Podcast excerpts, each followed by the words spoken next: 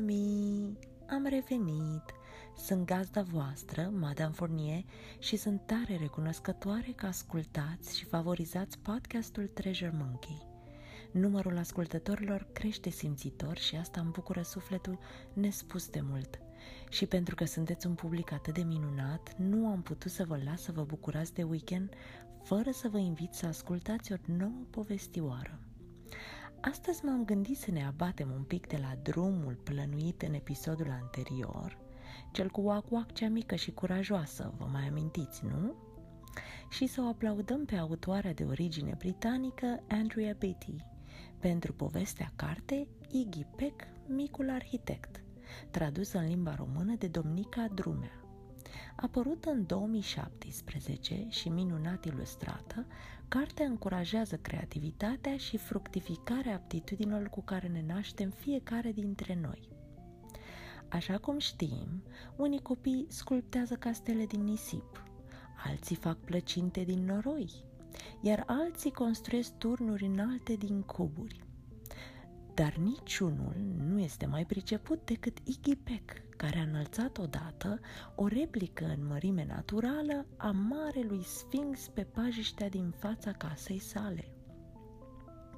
Ce păcat că oamenii nu apreciază talentul lui Iggy, mai ales domnișoara Lila Greer, profesoara lui, dar o excursie cu clasa vine la țanca să arate cât de util poate fi un arhitect.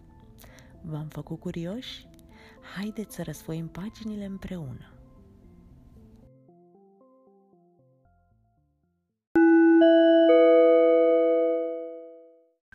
Micul Iggy Peck este arhitect, nu ca orice pici, și a început de pe la doi anișori când a înălțat într-o oră un turn înalt până la nori, doar din scutece și lipici.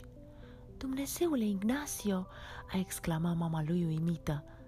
În viața mea n-am văzut turnuri mai adevărate." Dar zâmbetul i-a perit într-o clipită, când și-a dat seama că scutecele nu erau tocmai curate. Ignacio, băiatul meu, ce e asta? Ce mai ai de gând? E urât și scârbos și miroase ceva de groază. Dar Iggy înălțase deja până în amiază un sfinx uriaș din bulgăr de pământ. Când Iggy avea trei ani, părinții lui au înțeles că pasiunea lui ciudată nu va dispărea vreodată. Construia din pere și mere biserici și capele și temple înălța, din lut le modela. Iar la cină într-o seară, pe tatăl său l-a încântat când, ca un arhitect adevărat, pe verandă, pe nesimțite, de arcul Saint Louis s-a apucat, din plăcintă cu cocos și clătite. Până în clasa a doua, dragul de Ig a lucrat nestingherit.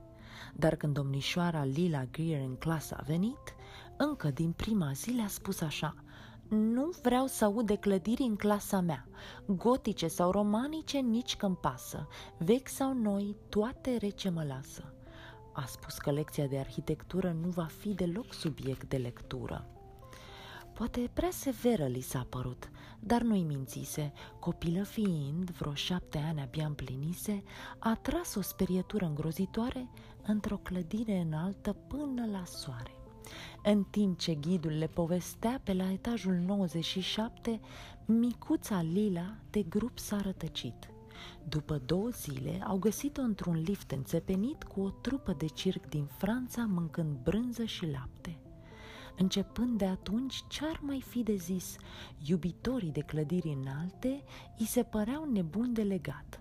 La ora ei acest subiect era interzis, de nicio rugăminte n-a ascultat. După cum vă puteți imagina, pe Iggy acest gând tare îl mai necăjea, dar prefera să nu asculte. În ultimul rând, un castel de cretă construia. Hei, tu, Iggy Peck, uite ce pe banca ta, dărâmă castelul ăla acum, ce nu pricep dumneata? Directorul Howie e pe drum.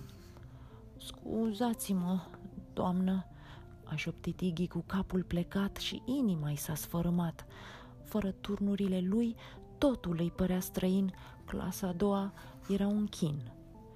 După 12 zile lungi de scris, citit și socotit, domnișoara Greer s-a mai gândit. I-a dus în excursie la Blue River Pass, unde, la un picnic clasic, au rămas. Un vechi podeț de lemn au traversat spre o insulă din inima râului învolburat, dar de-abia au pus pasul pe mal, că podețul s-a prăbușit și țipetele domnișoarei Greer s-au auzit. Ce ne facem? O, Doamne, copii, Vom rămâne aici!" strigă cu o privire îngrozită. A căzut la pământ cu un geamăt ușor printre furnici. Din fericire, doar leșinase. Nu era lovită. Copiii erau înmărmuriți, stăteau și priveau, nu știau ce să facă, dar un băiețel isteț a născocit un plan și cu pantoful domnișoarei Lila au hotărât să înceapă. Curând, la Blue River Pass, fiecare fetiță și fiecare băiețel lucrau cot la cot plin de zel. Iar când și-a venit în simțiri, domnișoara Lila a știut pe dat că ceva măreț s-a întâmplat. S-a uitat în sus și a fost cuprinsă de mirare. Acolo atârna o construcție din cabluri și chingi întinsă până în zare. Și pe celălalt mal o așteptau 17 fețișoare mândre care îi zâmbeau cizmulițe, rădăcini de copac, sfor și acadele, plus unele lucruri mai ciudățele, se înșirau puse cap la cap și legate cu șireturi formau un pod ce se legăna ca un hamac. Străbătând podul peste râul învolburat, domnișoara Lila Greer a înțeles imediat.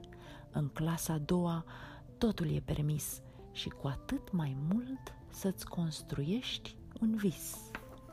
Acum, în fiecare săptămână, la golful Blue River, copiii de clasa a doua se adună și împreună cu domnișoara Greer ascultă numai ochi și urechi cum au fost ridicate marile clădiri din lume, cele noi și cele vechi.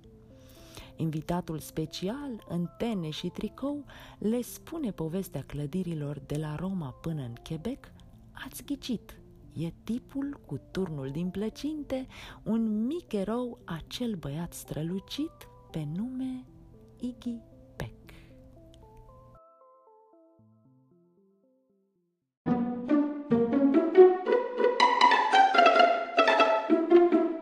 Închei acest scurt episod prin a vă mulțumi pentru prezența virtuală. Nu uitați să vizitați profilul de Facebook Treasure Monkey cu Madame Fournier, unde am pregătit o mică surpriză. Vă aștept și până data viitoare să rămâneți curioși. A bientôt, mes amis!